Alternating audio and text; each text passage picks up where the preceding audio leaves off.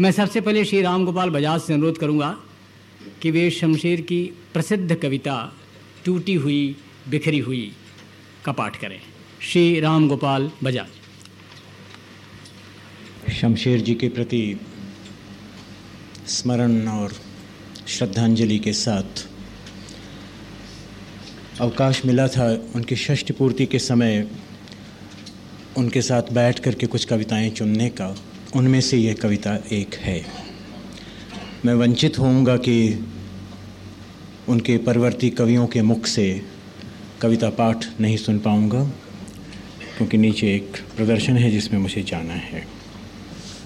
टूटी हुई, बिखरी हुई। टूटी हुई, बिखरी हुई, चाय की दली हुई, पाँव के नीचे पत्तियाँ, मेरी कविता। बाल झड़े हुए, मैल से रूखे, गिरे हुए, गर्दन से फिर भी चिपके। कुछ ऐसी मेरी खाल मुझसे अलग सी मिट्टी में मिली सी। दोपहर बाद की धूप छाह में खड़ी इंतज़ार की ठेले गाड़ियाँ, जैसे मेरी पसलियाँ।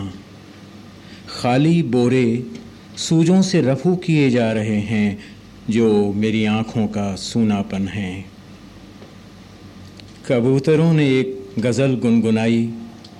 मैं समझ न सका, रदीफ काफिए क्या थे।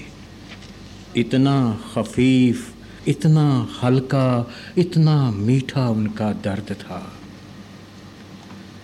आसमान में गंगा की रेत आईने की तरह हिल रही है। मैं उसी में कीचड़ की तरह सो रहा हूँ और चमक रहा हूँ कहीं न जाने कहाँ। मेरी बांसुरी है एक नाव की पतवार जिसके स्वर गीले हो गए हैं। छप छप छप, मेरा हृदय कर रहा है। छप छप छप। वह पैदा हुआ है जो मेरी मृत्यु को संवारने वाला है। वो दुकान मैंने खोली है जहाँ पॉइजन का लेबल लिए हुए दवाइयाँ हंसती हैं। उनके इंजेक्शन की चिकोटियों में बड़ा प्रेम है। वो मुझ पर हंस रही है, जो मेरे होठों पर एक तलवे के बल खड़ी है।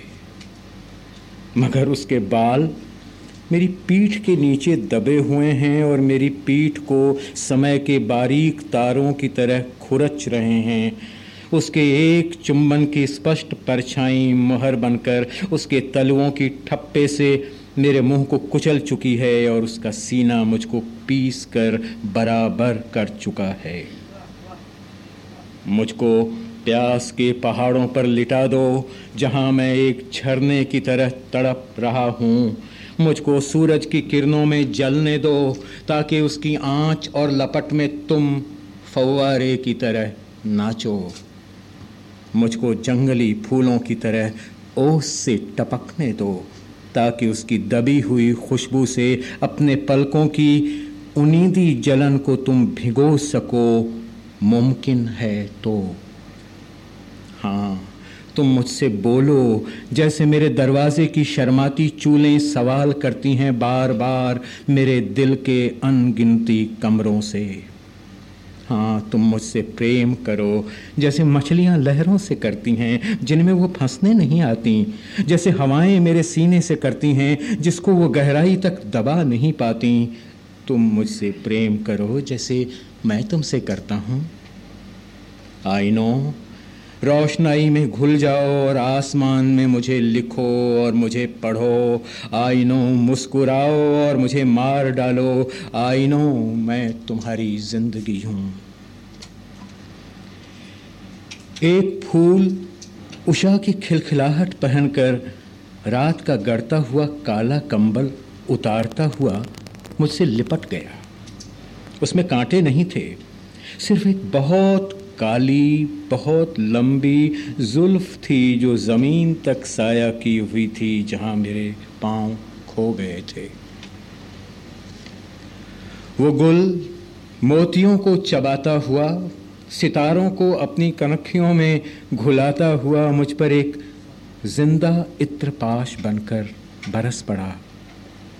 और तब मैंने देखा कि मैं सिर्फ़ एक सांस हूँ जो उसकी बूंदों में बस गई है, जो तुम्हारे सीनों में फांस की तरह ख्वाब में अटकती होगी, बुरी तरह खटकती होगी।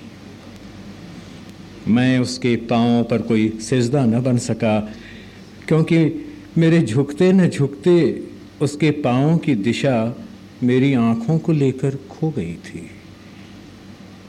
और अब तुम मुझे मिले एक खुला फटा हुआ लिफाफा तुम्हारे हाथ आया।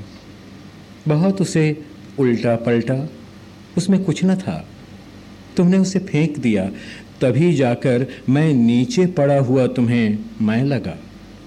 तुमने उसे, तुम उसे उठाने के लिए झुके भी, पर फिर कुछ सोच कर मुझे वहीं छोड़ दिया। मैं तुमसे यूँ ही मिल लिया था। मेरी याददाश्त को तुमने गुनहगार बनाया और उसका सूद बहुत बढ़ाकर मुझसे वसूल किया।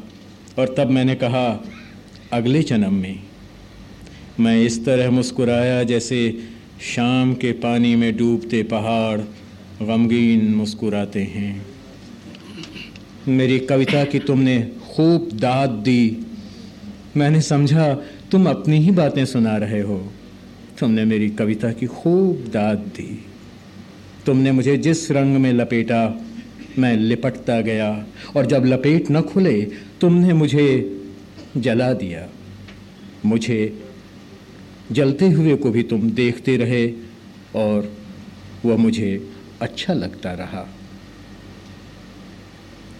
एक खुशबू जो मेरी पलकों में इशारों की तरह बस गई है, जैसे तुम्हारे नाम की नन्ही सी स्पेलिंग हो छोटी सी, प्यारी सी तिरछी स्पेलिंग आह, तुम्हारे दांतों से जो दूब के तिनके की नोक उस पिकनिक में चिपकी रह गई थी, आज तक मेरी नींद में गड़ती है।